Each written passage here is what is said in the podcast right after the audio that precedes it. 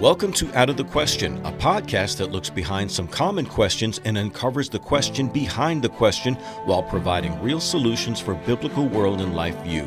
Your host is Andrea Schwartz, a teacher and mentor and founder of the Chalcedon Teacher Training Institute. Thanks for tuning in to another episode of the Out of the Question podcast. I think most people consider that the pagan practice of human sacrifice is a thing of the past. Depictions of cultures where people were sacrificed alive have been the subject of films and documentaries. However, I believe most would say that this doesn't happen anymore. But sad to say, it does. The organ transplant industry began in the 1960s, and as a result, many consider it a noble and considerate thing to register themselves as organ donors after their death. A year ago, in episode 210, I interviewed Dr. Heidi Klessig with a podcast entitled, How Should Christians View Organ Transplants? In it, she explained that there are certain kinds of organ donations where a living person can donate part of a liver, a kidney, blood, or bone marrow to another who has need, and the donor remains alive. These procedures are not without the possibility of complications, but in the end, both parties are living. However, organs, such as a lung or a heart, must come from someone who is still alive, although after the procedure, they no longer are. So how does this happen? Well, Dr. Klessig is back with us today to discuss this very important thing based on her new book, The Brain Death Fallacy. Thanks for agreeing to come on the podcast again, Heidi. Oh, thanks so much, Andrea. It's a pleasure. All right. The expression brain dead is an accepted one today, somewhat in jest. A person might say, boy, I'm not thinking straight today. I am so brain dead. However, as a medical diagnosis, it is much more significant and less funny. Would you please share with my listeners the reality behind brain death and why it is a fallacy? Oh, sure. I'd like to do that. So I think one of the most helpful cases to understand this is something that's happened within recent memory, and that is the tragic death of actress Anne Heche. Your listeners might recall that Anne Heche was in a car accident August 5th of 2022, and at first she was communicating with providers at the scene.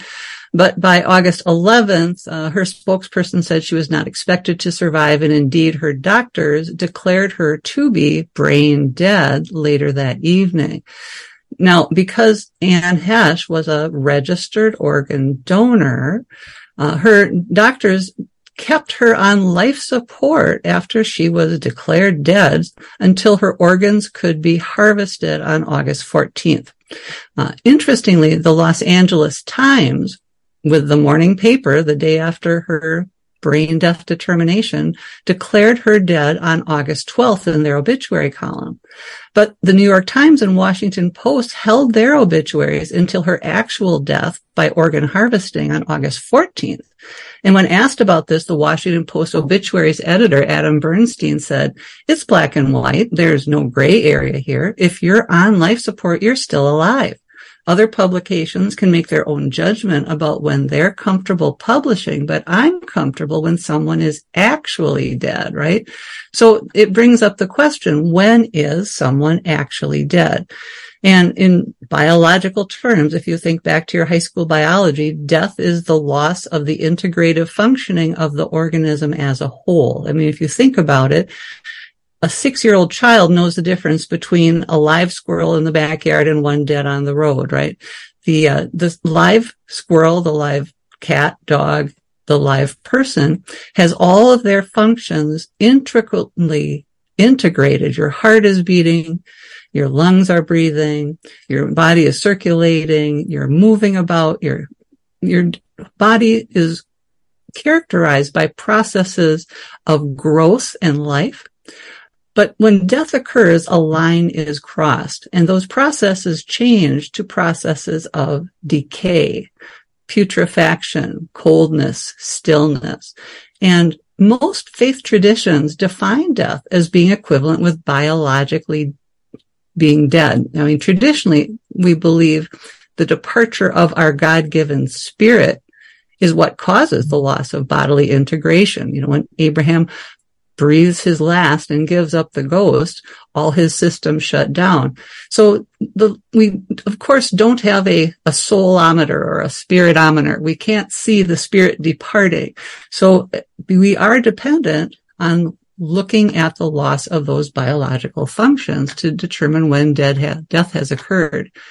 And doctors are pretty good at this in general, but not perfect. There's an interesting case I like to describe of a 91-year-old lady, Janina Kolkowicz. She was declared dead in 2014, according to the usual, can't hear a pulse, can't listen to lungs. She seems to be cold and dead, but she had a spontaneous return of her circulation and woke up in the morgue feeling chilly and asking for tea and pancakes. So, you know, her doctor was a bit embarrassed. I mean, the thing about declaring death is there's also an observation period that needs to be given. There has to be a passage of time to be sure that the person is certainly biologically dead. And our traditional practices surrounding death have always include, you know, time for a visitation, a wake, a vigil. People have always understood we need to sit and be with this person to be sure that death has occurred. Interestingly, okay, so I'm going to stop you for a second there because there's some points there that I think are important. So for thousands of years, people knew what dead was. Okay. You just gave an example, and there are others where everybody thought someone was dead and then the person spoke or moved or something like that. So why did it change in the 1960s? Why did suddenly we need to have a new definition of death as opposed to what had been a long-standing accepted definition? Well, in the 1960s, there were a couple new technologies starting out, actually in the 1950s. And there were intensive care units now, which had not been in existence previously. And there were ventilators, which was another new development. And these types of technologies were keeping people alive who previously would have very quickly passed away. And this led to concerns that, you know, goodness, you know, we don't yet have treatment for these people's conditions. This is totally new. Are these people just going to be stacking up in our hospitals? And are we never going to be able to treat their problems? And so there was sort of a utilitarian concern that, gosh, you know, we just can't have people on ventilators stacking up in the hospitals. What are we going to do with them all? Thankfully, you know, medical science did progress and new treatments were engineered. And many of the people who were thought to be completely terminal now are very successfully and easily treated. The second thing, besides the new technology, however, that drove a new definition of death was the idea of organ transplants. And in December of 1967, Dr. Christian Barnard performed the first heart transplant, which took place in South Africa. And in America, a few days later, a baby's heart was transplanted into another baby, though these two first transplants, neither one of them was particularly successful. The person in South Africa lived a matter of weeks and the baby lived a matter of hours.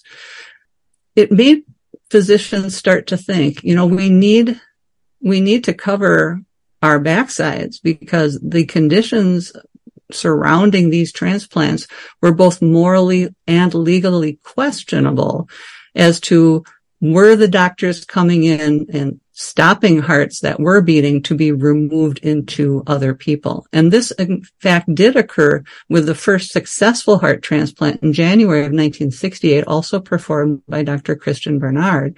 A black man named Clive Haupt suffered a brain bleed while picnicking with his family on New Year's Day of 1968 and was taken to the hospital.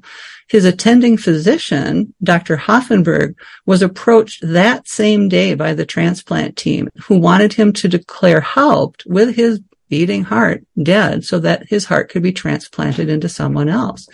You know, initially, Dr. Hoffenberg was very uncomfortable at the idea of declaring a man who was breathing, albeit with a ventilator, and whose heart was still beating. How can you declare this man dead? Reportedly, one of the transplant surgeons said, God, Bill, what sort of heart are you going to give us? Meaning that if doctors waited for Mr. Clive Haupt's heart to stop beating, it would very rapidly begin to decompose and be unsuitable for transplant. Many people who say, hey, if I'm dead, people can have my organs.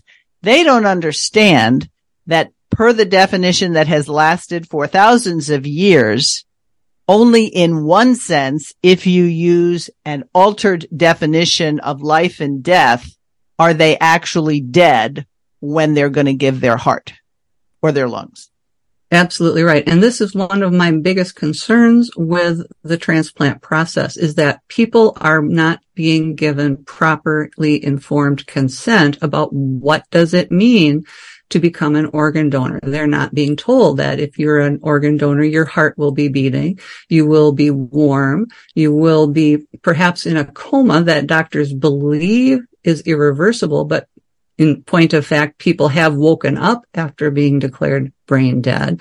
You will have wound healing. Women have delivered children when brain dead. These people are not biologically dead. And that deception is something that really bothers me about this process.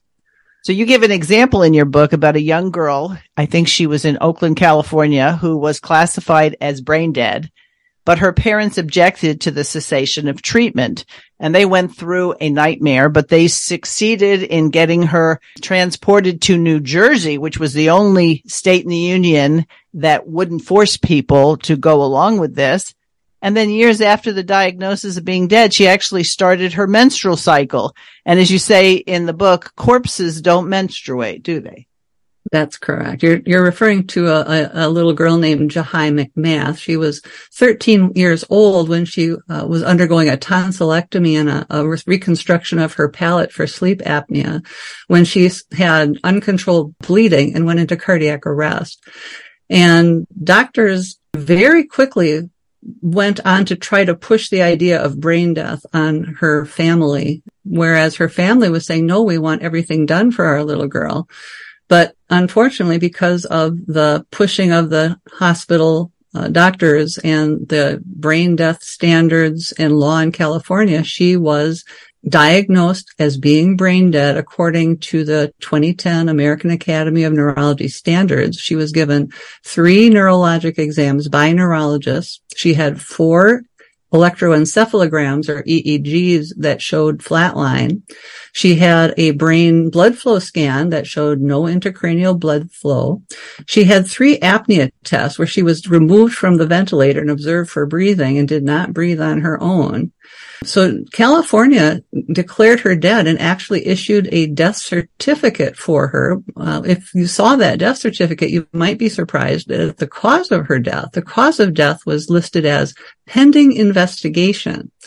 That's because her parents disputed that she was dead. This was their little girl. She was warm. She was moving occasionally. They did not believe, being Christians, that her spirit had left her body. And so they were able to find help. And Jahi McMath was transported, as you mentioned, to New Jersey, which is the only state in the union with a religious exemption to a diagnosis of brain death. So if you do not believe on a religious basis that brain death is death, in the state of New Jersey, you must be declared dead only according to the traditional heart and lung criteria. And as you mentioned, after she moved to New Jersey, she went through puberty and got her period. And again, corpses certainly do not menstruate. Moreover, she had to respond to commands and showed variability in her heart rate when her mother would speak to her. And this drew a lot of attention from neurologists who were interested. And she actually underwent an MRI scan 9.5 months later. And it showed that her brain was largely preserved. Her brain stem, which controls breathing, was very much destroyed, but the upper parts of her brain were intact. And so she's an important case because unquestionably, Jahi McMath fulfilled the American Academy of Neurology guidelines for determining brain death. But 2 neurologists later that following year testified that she was not brain dead, but in a minimally conscious state. So the guidelines are not sufficient for declaring someone to be irreversibly dead. And in fact, the new American Academy of Neurology Brain Death Guidelines just released a few weeks ago on October 11th of 2023. Under those guidelines, Jahi McMath would also have been incorrectly diagnosed as being brain dead. All right. So some people might be asking, wait a minute, let's talk about quality of life. But quality of life is not the same as being alive or dead. And we could have a whole discussion on human beings deciding the quality of life as if they're God and they determine what quality is. But none of this would really be an issue if there wasn't money to be made in what you call the transplantation train. Explain that. So the transplant industry does drive this, and for monetary reasons, certainly it's a $48 billion industry. Also, there are just people who are true believers that they are out there, doing good by finding organs to help other people. Again, it's not wrong to want to help other people, but not at the cost of killing someone to do it. And so brain dead people are not biologically dead.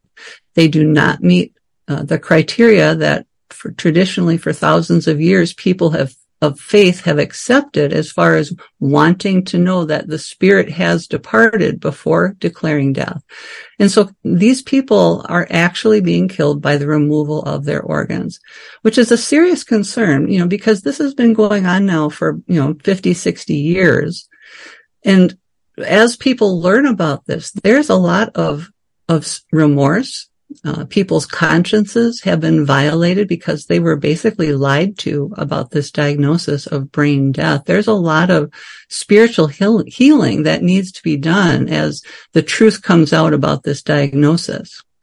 It seems to me that your worldview, your understanding of the way things are, which is really what a worldview is, if you deny that the image of God is in man, and as was the case for centuries at least, but maybe thousands of years, the idea would be, if you were looking at things from a biblical point of view, that God determines when life begins and God determines when life ends.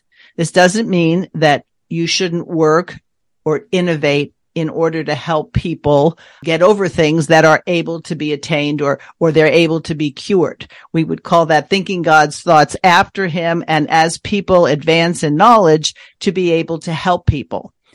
Now, oftentimes people will cite the Hippocratic oath, first do no harm, but I like to remind people Hippocrates is not God, and we have the law of God that helps us determine what's right and wrong. And thou shalt not murder is among those things that God says. So even though a lot of people bolt at the idea that what goes on with certain kinds of transplants, as I mentioned, where the person has to be alive, they're really just looking at people as a bunch of clump of cells. And as long as the assessment is, well, this person isn't going to have a meaningful life, he or she is a vegetable, a term I absolutely hate, that the worldview doesn't look at people as living souls.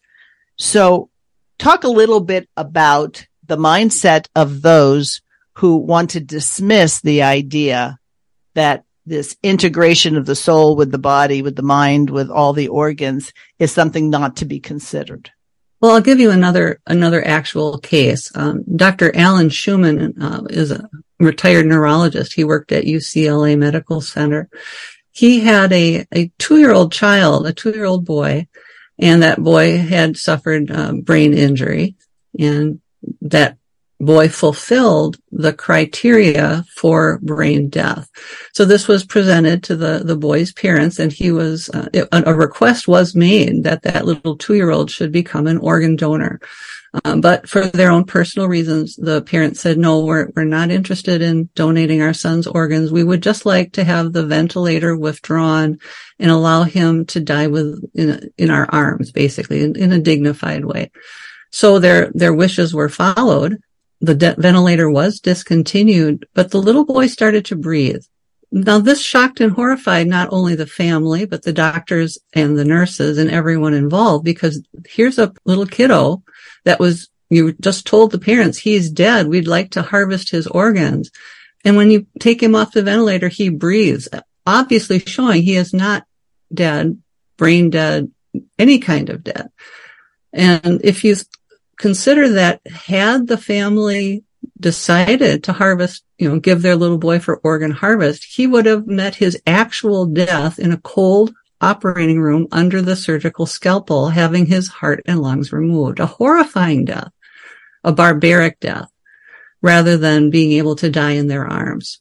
It's a very difficult thing to consider. The problem with our current system is that all the mistakes are covered up. We have a survivors page on our website, respectforhumanlife.com, and we have over a dozen examples of people who were legitimately, according to the neurological criteria of their times and of their countries, they were declared brain death. They were all eligible for organ harvesting, but for one reason or another, there were often requests by the family, could we wait a day or two while we assemble family to say goodbye? And during that time, the people woke up. Some of them have gone on to live normal lives. Zach Dunlap is a famous case from the USA. The helicopter was just in the process of landing with the transplant team to harvest his organs. The medical staff did not determine that he was not brain dead. It was his cousin. His cousin did not believe Zach was brain dead and scraped the bottom of his foot with a pocket knife, and Zach withdrew his foot. Even then, his nurse said, well, that's just a reflex. That doesn't count. So his cousin then jammed a fingernail up under Zach's fingernail, and Zach kind of not only pulled away, but pretty much took a swing at him, at which point now doctors had to reevaluate this diagnosis of brain death. Zach made a complete recovery and walked out of the hospital on his own power and was able to get married and now has a little girl. You can see his video if you go to our survivors page on our website. The problem is that people who are being diagnosed brain dead may even be alert enough and aware enough to hear the diagnosis, which was Zach's case. Zach testified in a video interview later that he heard doctors telling his family that your son is brain dead, he's passing away. And he said he was able to hear but unable to move or respond or sign that he really wasn't brain dead, that he was in there listening. And that is one of the other horrifying things to think about. So it's called a donation, and I think people think highly of their intent. When I no longer need them or they're no longer functioning, I'll give them away. Nobody is compensated for their organs. The family is not compensated for the organs of loved ones who have their organs taken out. So do you think the term donation hides the fact that there's a bottom line financial interest? Because a lot of these donations, there's a transplant acquisition team, and then you go to the hospitals and there's surgery with no promise that it's going to work. And it's not like people get a refund or they have to give back the money after they do it. It's more like, well, see, we tried and it just didn't work in this case. So do you think the language has been changed to sanitize it and make it look noble? Yes, I think even worse than that, I think it's indoctrination and propaganda. I have a quote that I show to doctors when I'm speaking. It's a quote from Dr. David Rodriguez Arias, who's a moral philosopher in bioethics.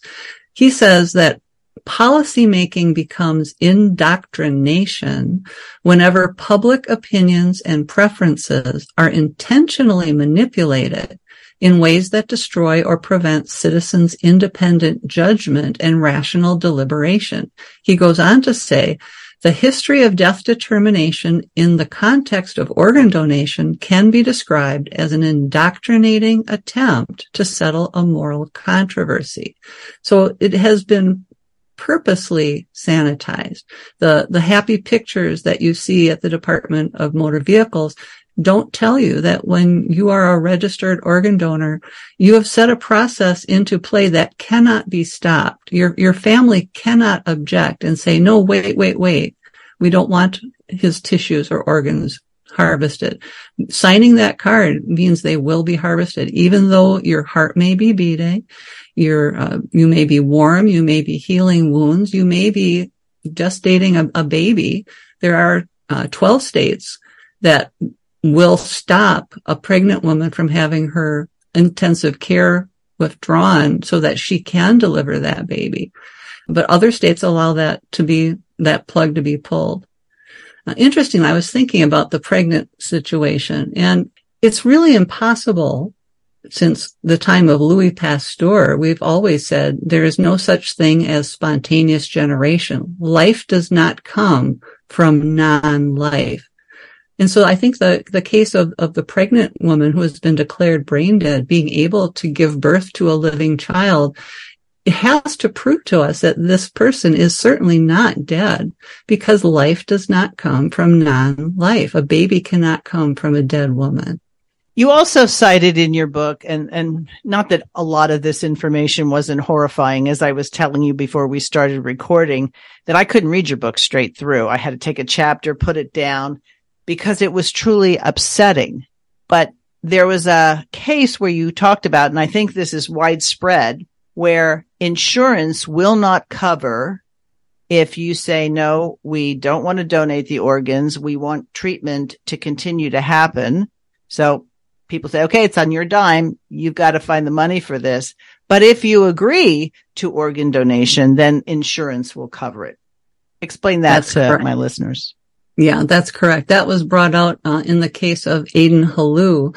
Aden Hailu was a young University of Nevada, Reno student who had abdominal pain, and in 2015 went in and was given an exploratory surgery of her abdomen to see why her abdominal pain was so bad. And after the surgery, she just never woke up.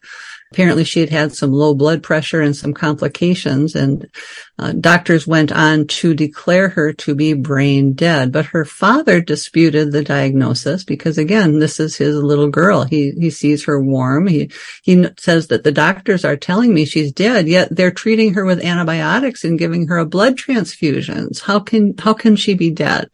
And so he took the case all the way to the Nevada Supreme Court. The Nevada Supreme Court, in a unanimous decision, ruled that the criteria doctors had used, the American Academy of Neurology guideline for brain death, did not meet the letter of the law under the Uniform Determination of Death Act, which is the law in some form in just about every state. So what happened then with Aden Hailu, because of this controversy in Nevada, the Nevada legislature in 2017 changed the Nevada law so that now in Nevada, so I'm telling you, be careful if you're a citizen of Nevada or driving through Nevada, the Nevada law now says that you must be declared dead according to the American Academy of Neurology guideline or any successor organization to the American Academy of Neurology guidelines. So in perpetuity, the people who live in Nevada or drive through Nevada, if you end up in a hospital there, must be declared dead according to that standard, which does not meet the Uniform Determination of Death Act for most of the country. In most of the country, the law states that you have to have an irreversible cessation of all functions of the entire brain, including the brain stem. Whereas the new AAN guidelines will allow people to be declared dead who still have partial brain function, who might have electrical activity on their EEG, who might have a neurosecretory function from the hypothalamus, a part of the brain. So Nevada is a sort of an outlier right now in the United States as far as brain death laws. But in terms of insurance now saying, going to conform to that, it's almost, well, it is coercive, because then family has to think the thousands and thousands and thousands of dollars, and the hospital might say, we will no longer treat because you don't have insurance.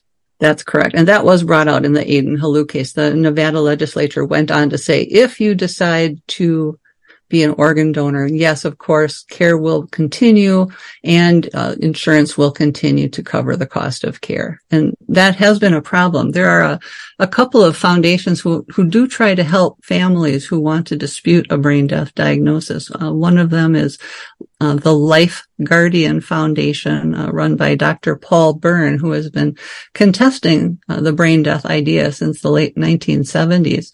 And the other one is the Healthcare Advocacy and Leadership Organization, or HALO, H-A-L-O, because there's so many halos on the internet, you need to Google them under HALO Voice, V-O-I-C-E. They will provide help for people who are looking for ways to continue to provide care for people. They've even, I know Dr. Byrne has helped bring people who wanted to continue care to Guatemala to continue to get care for their loved one in an ICU somewhere. Jahi McMath again was moved to New Jersey where their care was able to be continued. But it is coercive that if you become an organ donor, things are paid for, care continues until those organs are harvested. And if you don't want to be an organ donor, you have no one to turn to oftentimes. Okay. A couple of definitions that I think would be useful.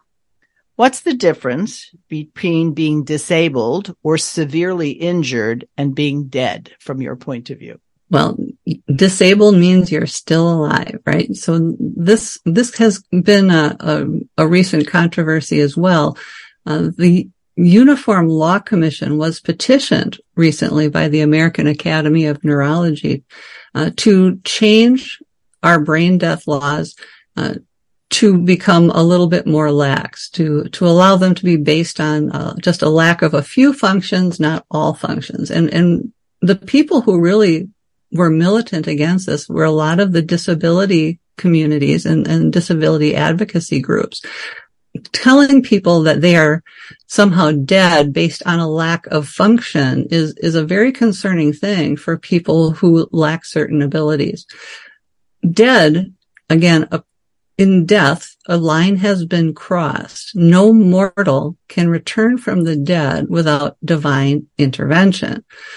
Disabled means that you're sick or injured, but we can certainly help you. And it's been doctors' role throughout the millennia to provide care. I don't know why on earth doctors are so excited to declare people dead. I mean, doctors, we went to medical school to be in the business of life, to be in the business of health and healing and helping, not to be, declaring people dead so that you can dissect them on the operating room table, frankly. Right. Okay. The difference between a respirator and a ventilator. Okay. Now, a ventilator is the correct term. So a ventilator is a machine that basically just puffs oxygenated air into a person. A ventilator has historically been incorrectly called a respirator. Respiration to a scientist, to a medical person in the strict technical sense, respiration is bringing oxygen into the tissues or the organs of the entire body and removing carbon dioxide and waste from the tissues of the entire body. So a ventilator puffs in air, but it does not perform the biochemical changes of taking in oxygen or removing carbon dioxide. It just puffs. And so a ventilator does not produce life. It just support someone who can't breathe for themselves. Okay. Do people ever die when they're on a ventilator? Yes, you can certainly die when you're on a ventilator. And that's a common misperception people have. I've had people ask me that about a pacemaker too. Can I die while I have a pacemaker?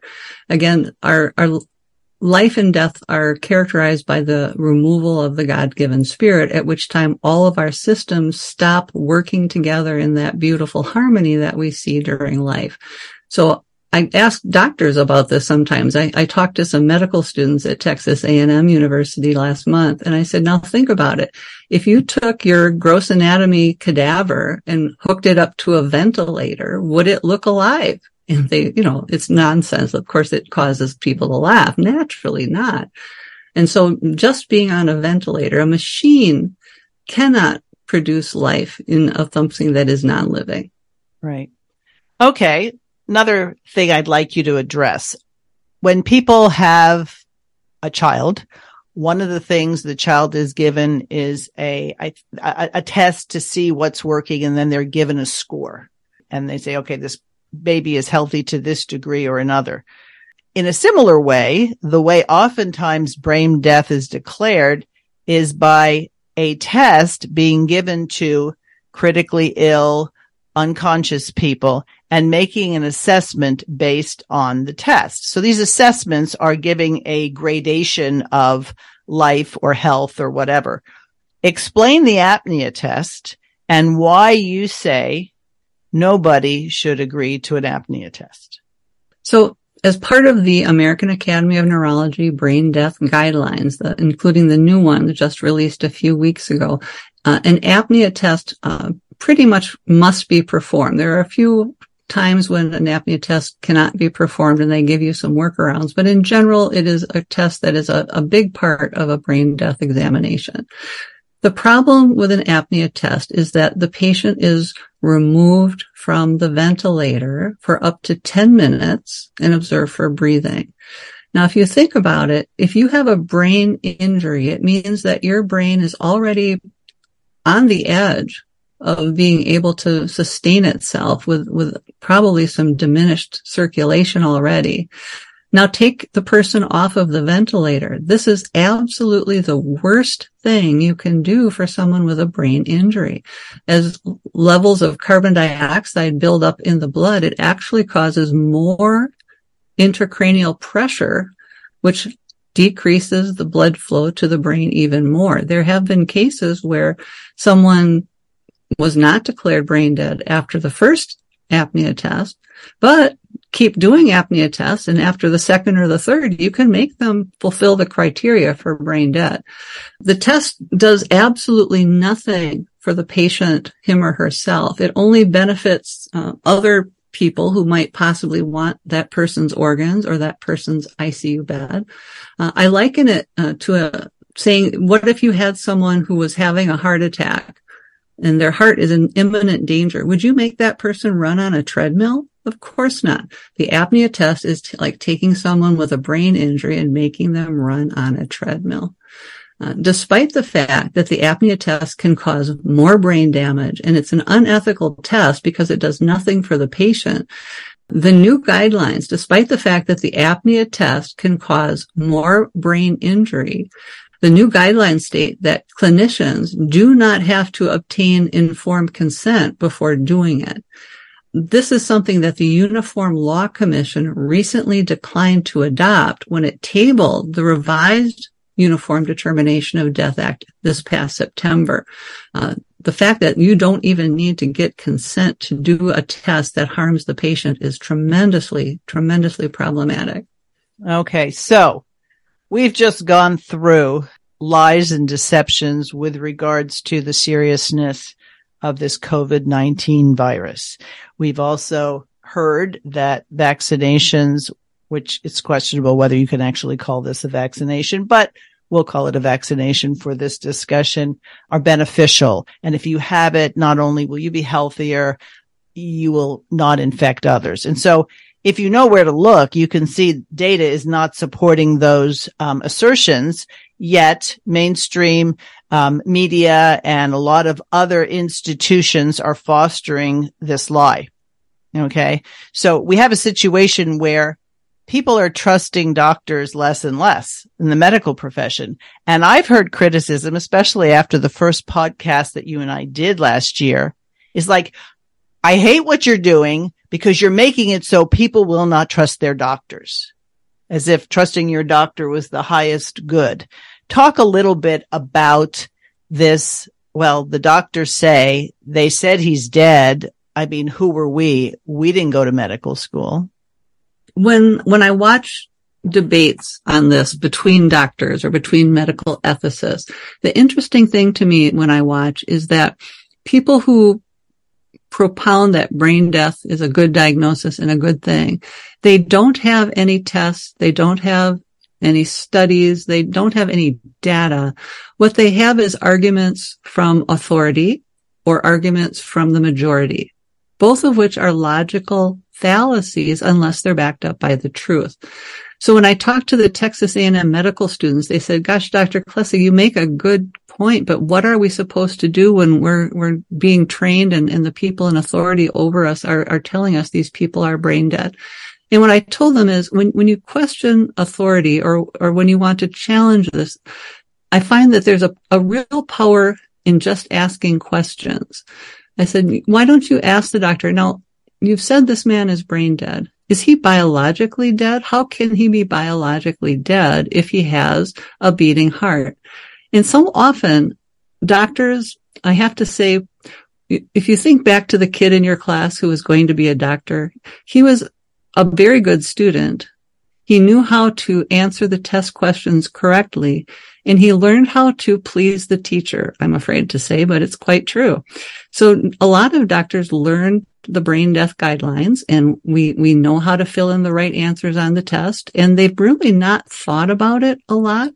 So there is a power in asking questions to get people to stop and think and question. And in fact, I find the younger generation is much, much better at questioning authority than my generation ever was. So I have great hope, as I was talking to those medical students, that they'll be able to ask questions.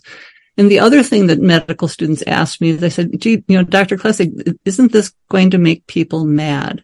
And I said to her, I find that when I talk to people, sometimes they do get mad, but usually the people that get mad, it's because I've touched something deep inside of them that has made them think. It's made them react because I've shaken a belief. I've shaken a worldview, and they might get mad at you, but they're going to think about it later. And that's what's going to cause change in the long term. So I would not be afraid to ask questions. I would not be afraid even if someone gets mad at you, because it means that that person is now thinking more deeply about the topic.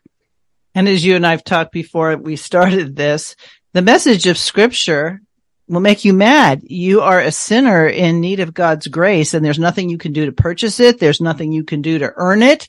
And for a lot of people, myself included, I don't want to hear that. I don't want to hear that I'm totally depraved. Thank you. Give me some credit, but the Bible doesn't give us credit. And the questioning of authority, especially in medicine, I mean, you can look back on a lot of practices that are no longer done because it was determined they weren't based on science. They were based on emotion or convenience. And so I think these medical students will need to go a step further and to identify their understanding of life, where it comes from, who gives life, who can take life according to Scripture. And the only way that the education process will change, if these people, maybe they don't get to become doctors, maybe they flunk out, but they've started a process to return to justice and righteousness, because this whole issue is one of justice, don't you think?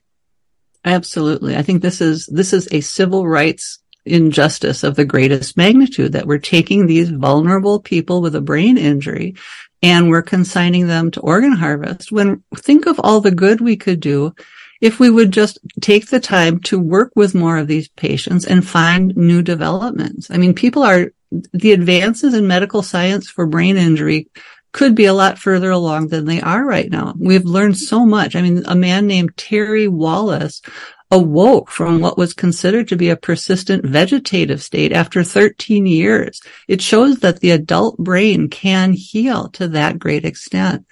People are recognizing a phenomenon that is called global ischemic penumbra. That is the perfect mimicker of brain death. And what it is that the brain blood flow has dropped so that the electrical activity in the brain stops and your neurologic exam doesn't respond, but there still is enough blood flow that the brain tissue is still viable. With care, it could improve. I tell people it's sort of like what happens in your home during a power outage. The electrical goes off and the lights turn off, but the wiring isn't destroyed. I mean, increase that power again and the lights will come back on. And that's why I think so many people have been able to recover from a brain death diagnosis. They didn't have enough blood flow to their brain to have function, but the wiring wasn't destroyed. And all that needed to be done was to improve the blood flow to the brain, and they were able to heal. The other thing people are finding, they're using a technique called a functional MRI, which has now been able to find consciousness in people who were previously thought to be unconscious. And the other thing they're finding out is that low body temperatures, such as are often used now during resuscitation, they lower your body temperature so that you have a better chance of being resuscitated. Those can sort of turn off your brain for up to a week. And so it might take a whole week after you're rewarmed back to normal temperature before your brain sort of resets the circuits. Sadly, the new brain death guidelines say 24 hours is all they need to wait after rewarming. And how many more of these people would wake up if their doctors just gave them a little more time? Dr. Cicero Coimbra in Brazil actually reversed a brain death diagnosis in a patient by simply supplementing thyroid hormone in a lady. This lady was diagnosed as being brain dead, but as part of that, she had low thyroid function, and by giving her thyroid hormone, a component of brain swelling called thyroid-induced myxedema was removed, improving blood flow to her brain. She was able to communicate and talk to her parents. She got so much better. So there's a lot to be learned if only we weren't consigning these people all to be organ donors. And I'd go so far as to say, just like legalized abortion solves, and I'll put those in, that word in quote, solves people's problems. Now I don't have to give up going to university. Now I don't have to marry this woman and support a child. And so there are a lot of people who might not actually have a problem with someone being killed. They are looking at it from the point of view of their own convenience. Well, I can tell you there are a lot of people who are horrified at the prospect of having to take care of a disabled person. And partly because of my experience growing up, my mother suffered a number of strokes, and she was pretty much an invalid who couldn't talk, but we knew she was conscious. It was difficult. It put a strain on our family, but no one ever said, gee, it would be better if she was dead. When she did die, there was a component of relief, but the sadness was there. So I think a lot of people are willing to go along with this current practice because it takes them off the hook. What would we have to do? And since so many people rely on outside care as opposed to the God-given responsibility that the family takes care of its members, that there are a lot of concerns that creep into it so that these diagnoses might be welcome to people. And I from my opinion, they don't realize to the degree at which they're offending God. Well, I don't think killing someone is ever the answer, whether it be at the beginning of life with abortion or at the end of life with euthanasia. I don't think death is ever the answer. And I commend you for hanging in there for your mom. I mean, the good that you did for your mom, you can never calculate. It's a wonderful thing. And it does seem hard. You know, I've cared for my elderly mother with dementia in our home for 10 years now. And it's not always easy, but you know, it's something that honors the image of God and therefore honors God. When we care for God's people, we are upholding his righteous law. And so it's a good work that we do, even when it's hard. And just to clarify, it was my father's decision because I was in grammar school at the time. And there were times I resented it. You know, our living room was turned into a hospital room with a hospital bed. And on my less good days, I was complaining that I didn't have a normal childhood. But you know, as I grew older and I saw the dedication and love of my father that never diminished towards my mother, it gave me a real picture of what till death do us part, not until somebody says you're dead and now I'm off the hook. So this has a lot to do with the biblical world and life view. And I think of all people, Christians should really consider this and not just be governed by the emotional tug of, well, he's not going to need them. We might as well do some good for other people. Yeah. And your dad was a doctor too, wasn't he? He knew what he was getting into. Yep. Mm-hmm. He worked during the day and then he spent the whole evening by her bed, sitting up in a chair. I don't know how he did it, but like I said, it was a really good lesson for me in what it means to be a spouse who honors the vows before God. And, you know, at the time as a kid, I didn't appreciate it, but I think it's shaped my life a lot. And then as a young girl, I had to care for someone like this, and she still was my mom. You know, and you probably know this, and you can give a medical reason for it, but my mom was very frustrated in her inability. And sometimes she'd get mad and slap you right in the face. Oh, and no. It was a frustration, and I get it. Yeah. Poor thing. One last thing before we go. So it seems that the medical industry has got onto the fact that of what you call the brain death fallacy. And so they engineered or came up with a new way to harvest people's organs, and it's under the banner of donation after cardiac death. You've been saying the heart is still beating, and so it's not dead when they're brain dead. So now they have this new protocol that seems to, you know, stick the camel's nose under the tent and make it acceptable. Please explain this, because I think there are things that people need to understand about it. Before the idea of brain death, all attempts at transplant were pretty much taken from cadaver organs. And the results were really dismal. The organs, as soon as that circulation stops, they very quickly become unsuitable for transplant. So the idea was revisited in the 1990s in the constant search for more harvestable organs. Could people who had signed a do not resuscitate order, meaning that they believed that either they were near the end of life or their life wasn't worth living, if these people voluntarily said, I don't want to be resuscitated, could you find a way to harvest organs from those people? So in those people, they've come up with what's variously called donation after cardiac or donation after circulatory death. So these are people who die in a sort of a planned way. They've said, I don't want to be resuscitated.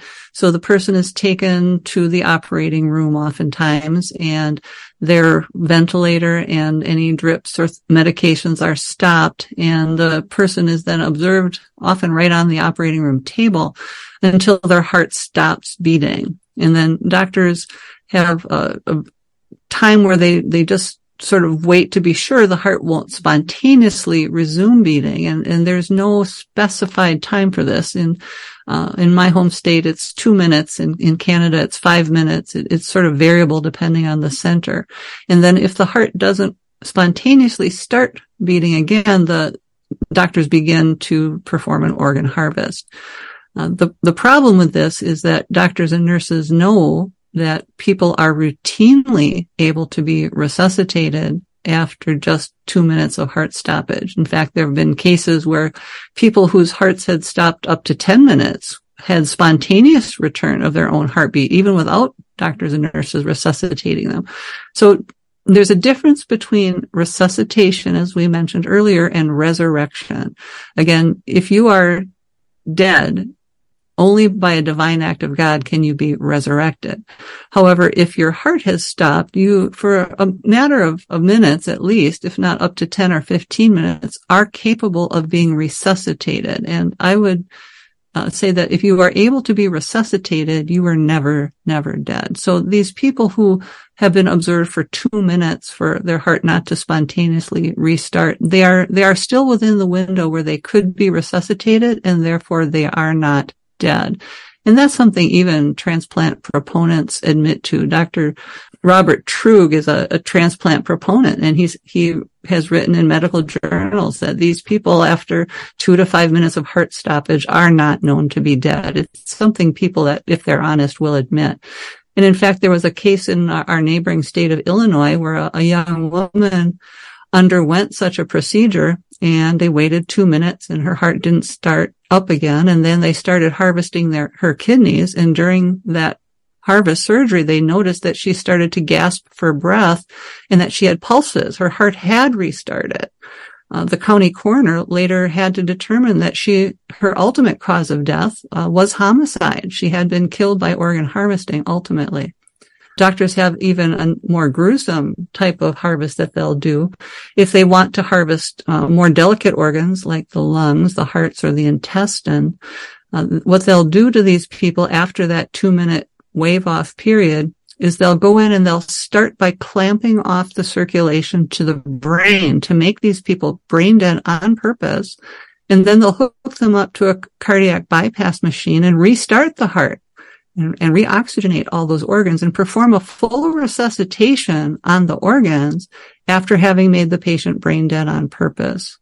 And it's very macabre, and it's something that I think if people had fully informed consent about what's going on behind those operating room doors, I don't think very many people would knowingly consent to that type of procedure. So before we go, because we've covered all the points I wanted to cover, if there's more that you wanted to cover, feel free to do so. But the obvious question is, how do we right this very wrong situation? Where do we go from here? This is a well-established industry. It's a well-established protocol. Doesn't mean it's right, but it's there. What's your suggestion, having the benefit of being on the inside, being a medical professional yourself, and societally what's happening? What should people do? Well, I like to always finish, when I talk to people with giving action points, right? Because there are things you can do. And one of the very simple things we can do is refuse to be a registered organ donor. It'd be the first thing. So if you have signed a donor card, you can go to the Department of Motor Vehicles and have that permission removed. The other thing, however, is that the Uniform Anatomical Gift Act, when it was revised in 2006, now states that if you don't want to be a donor, you must register a specific refusal. Otherwise, if you come into the hospital incapacitated and your family can't be found, even the hospital administrator can donate organs or tissues on your behalf, absent a specific refusal. So some people carry a specific refusal card. If you go to our website, respectforhumanlife.com, we have a link to the one from the HALO Voice website, a very nice refusal to donate card. You can tell your doctor to put it in your electronic medical record that you are refusing to be an organ and tissue donor. I think that would probably follow with you better than any wallet card at times. The other thing that you need to know is that unless you live in Nevada, you can still refuse to be declared brain dead, at least according to the law in your state. The American Academy of Neurology standards do not meet the legal standard for death under the UDDA in most states, and you might be able to get an attorney to back you up. I explained to doctors at a medical conference that I spoke at last week, doctors need to refuse. If you are a doctor, you need to refuse to perform an apnea test. It is an unethical test, and it does not comply with your oath to care for patients. Certainly, if you are a neurologist, you can cite that someone else has performed an apnea test and say that the brain death guidelines have been fulfilled or not, but you don't have to state that you believe that this actually equals death. And you should talk to your colleagues and your patients if you're a doctor about this. I recommend that everyone become aware of the controversy surrounding this diagnosis. Our website, respectforhumanlife.com, is a good way, and the new book, The Brain Death Fallacy, is available through our website or through Amazon. I think that we also need to remember to be compassionate. People have made decisions about organ donation and harvesting in the past using the best information they had available at the time. And I think we need to give them spiritual care now that they learn the facts of what actually is happening in these procedures. And that spiritual care is very important. Right. I've had people criticize me saying, oh, so you're saying my father shouldn't be alive. He received a transplant, or you say this or that. I don't have to say any of that, because I believe in a sovereign God who foreordains whatever comes to pass. But that doesn't mean everything that people do is right, even if they were doing it with the best of intentions. And that's why I think it's important for people to understand from a biblical, theological point of view that when we allow modern science to make claims that are in contradiction to the scripture, we've got to stick with the scripture, even if that will bring mockery or disdain. As the Bible says, let God be true and all men liars.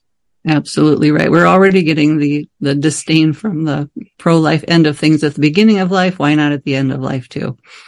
Exactly. All right. Well, thank you, Dr. Klessig. I appreciate you joining me again. What's next on the horizon for you? Are you going to dig deeper into this? Is there another book in the future? Well, there's some calls out now, saying that we should abandon the dead donor rule altogether. The dead donor rule says that, someone cannot be killed by organ harvesting, and it's an ethical stance. But now people are coming out and saying, maybe if we just got people to say, I consent to be killed by organ harvesting, everything's okay. And again, consenting to do an immoral act is not biblically permissible. So I may be looking at that in the future. All right. Well, very good. Listeners, hope we have given you things to think about. If you'd like to comment on this, outofthequestionpodcast@gmail.com is how you do it. And once again, Dr. Klessig, would you give the URLs for your website? Sure. Our website is respectforhumanlife.com. The new book is The Brain Death Fallacy, and it's available on Amazon. All right. Thanks for joining us. We will talk with you next time. Thanks for listening to Out of the Question. For more information on this and other topics, please visit calcedon.edu.